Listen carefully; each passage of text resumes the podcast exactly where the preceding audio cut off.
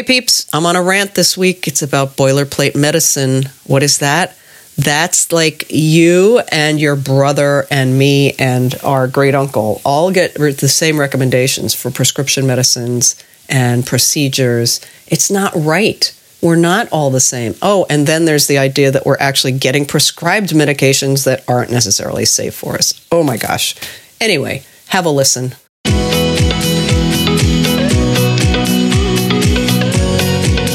So, what's a wellness shorty? It's a weekly snippet of sciency stuff that will improve your odds of aging in good health. I'm Gregory Ann Cox, your host and owner of Rebellious Wellness Over 50. I'm a health and better aging coach for women over 50 who want to live fully until they die, not just run out the clock. Look, midlife and beyond is the Olympics of change. I'm here to prepare you because aging happens, but it doesn't have to ruin your life. Everybody. Today we have a little bit of a different kind of uh, shorty. It's a rant. I like to rant.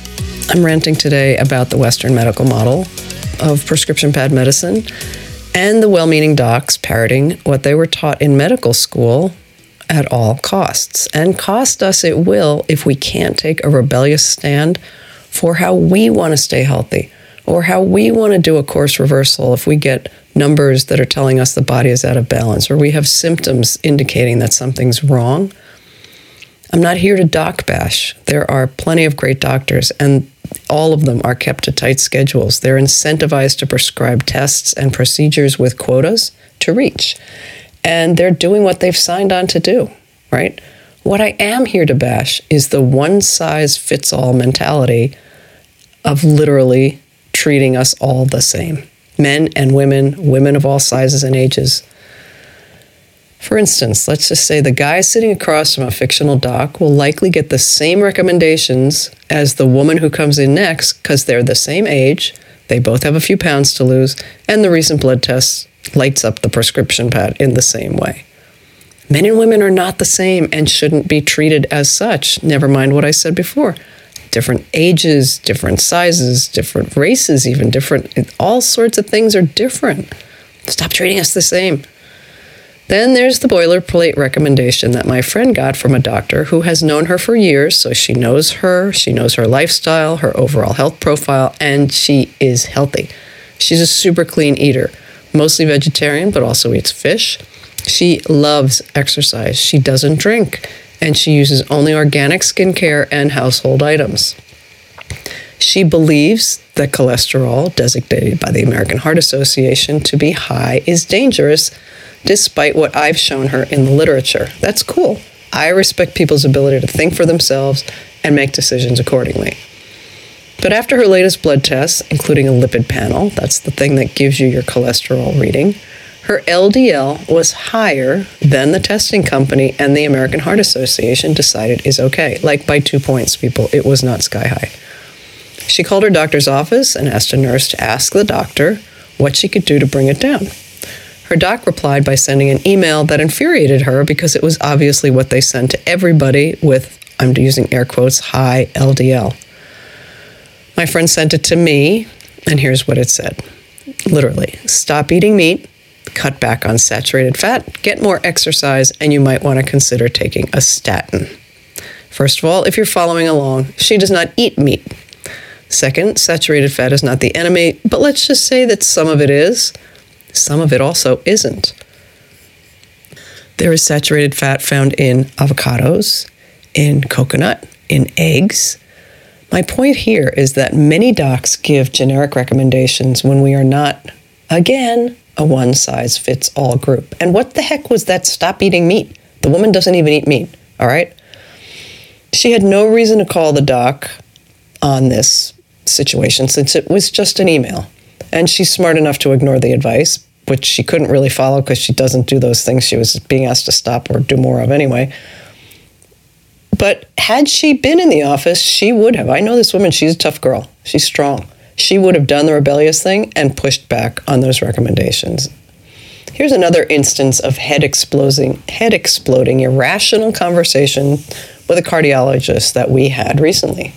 We is me and a male family member who had a heart scan to monitor an aortic aneurysm.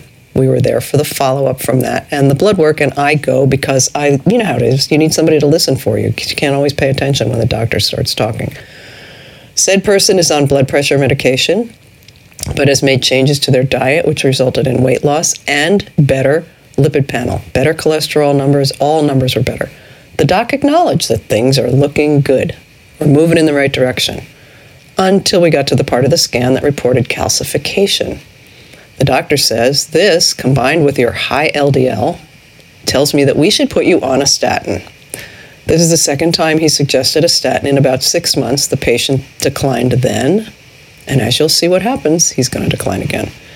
So the patient's LDL is full of light, fluffy particles with only a few dense particles. Now, if you don't get a vertical, a VAP test, or a full comprehensive lipid panel that tells you about your um, particles, fluffy, dense, you won't know what I'm talking about. But anyway, it makes a difference, right? Light and fluffy is a good thing, dense and small is not such a good thing. This person's LDL is comprised of good stuff as well as a few bad things.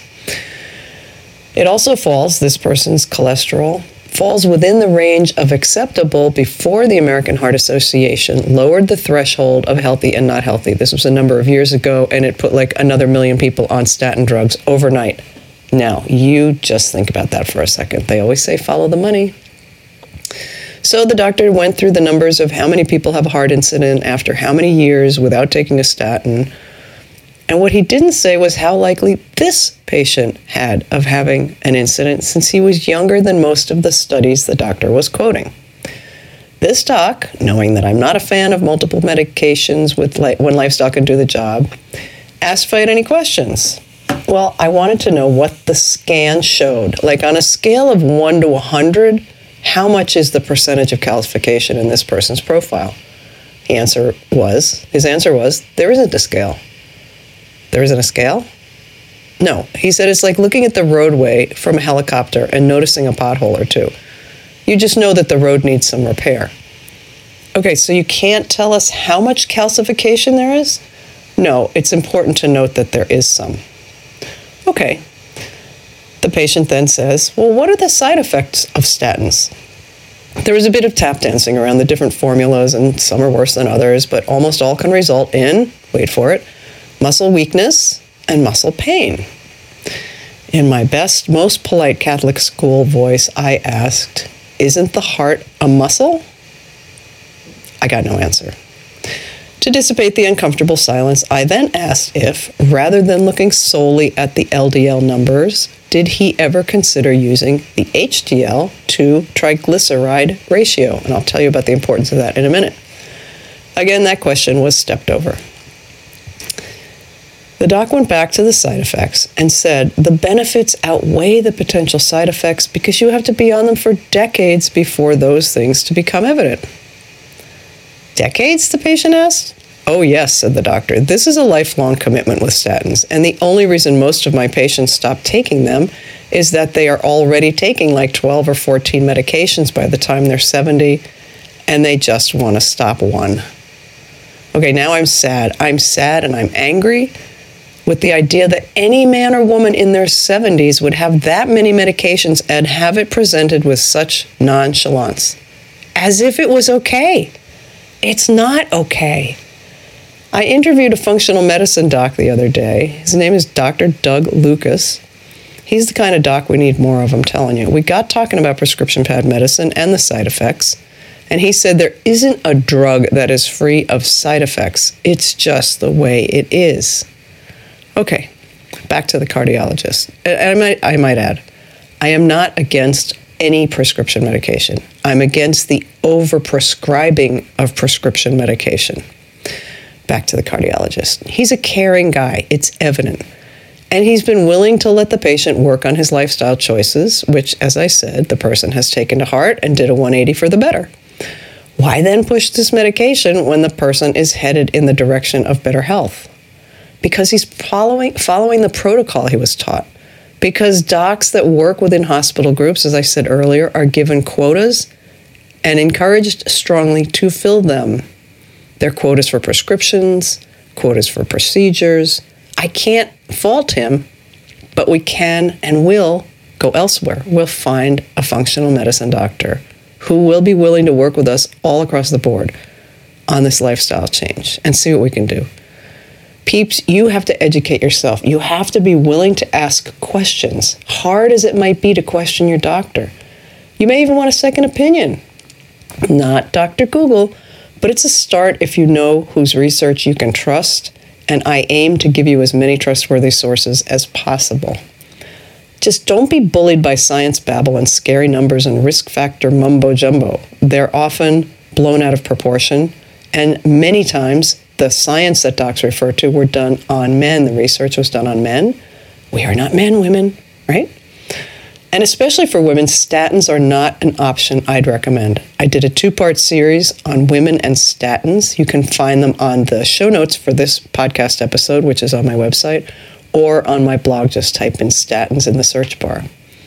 Rebellious wellness means it's an act of rebellion to say no to prescription pad medicine unless you need them also, to say no to procedures that cost you time and money that may not be necessary. Okay, I said I would tell you about the HDL triglyceride ratio, and it's important. So, HDL is the happy cholesterol, right? High density protein. The published evidence is clear in documenting that total cholesterol level itself is not the most important risk factor for cardiovascular disease although all these cardiologists keep insisting that it is. So, this is, I'm quoting from a Harvard publication. This is a study done in 2019, and they say high triglycerides alone increase the risk of heart attack nearly threefold. And people with the highest ratios of triglycerides to HDL, the good cholesterol, had 16 times the risk of heart attack as those with the lowest ratios of triglycerides to HDL. Now, the citation the citation stated, that's a tongue twister, that the ratio of triglycerides to HDL was the strongest predictor of a heart attack, even more accurate than the ratio we're often told to do, which is LDL to HDL. So, how do you get that ratio? You just divide your triglyceride number by your HDL good cholesterol number. Anything considered anything two or less is considered ideal, four is or less is high, and six is too high. A note about triglycerides. You know, that's the number that nobody ever talks about. And people always say it is a fat, right? But it is not fat caused by fat. Elevated triglycerides can be a strong indicator of fat metabolism, biliary function, and the function of the liver it's generally a sugar handling issue. And it, and it can lead to a, and it can predict, sorry, adult onset diabetes. High triglycerides is usually an indicator that there's too much carbohydrate in the diet that isn't being processed, right? The optimal range for triglycerides is between 70 and 100 milligrams per deciliter. So this rant started about boilerplate medical practice ended up with cholesterol. But since both stories are centered on cholesterol, I had to go there. Bottom line be brave women, be well versed about your health. Always ask for copies of your blood work or other pertinent information they take for you from you. And don't be afraid to ask, why are you suggesting this? What if we did this instead? And is this my only option? If you need help if you need help making sense of your health numbers or health habits, take a look at the Power of 5 assessment on my website in the services or work with Greg category. It's a 45 minute review of your lifestyle habits, your health numbers if you've got them, and anything that's on your mind about those, your concerns about healthy aging. Are you doing enough? Are you doing what's right for you? We can get those questions answered. Thanks for listening as always, and be well till next time.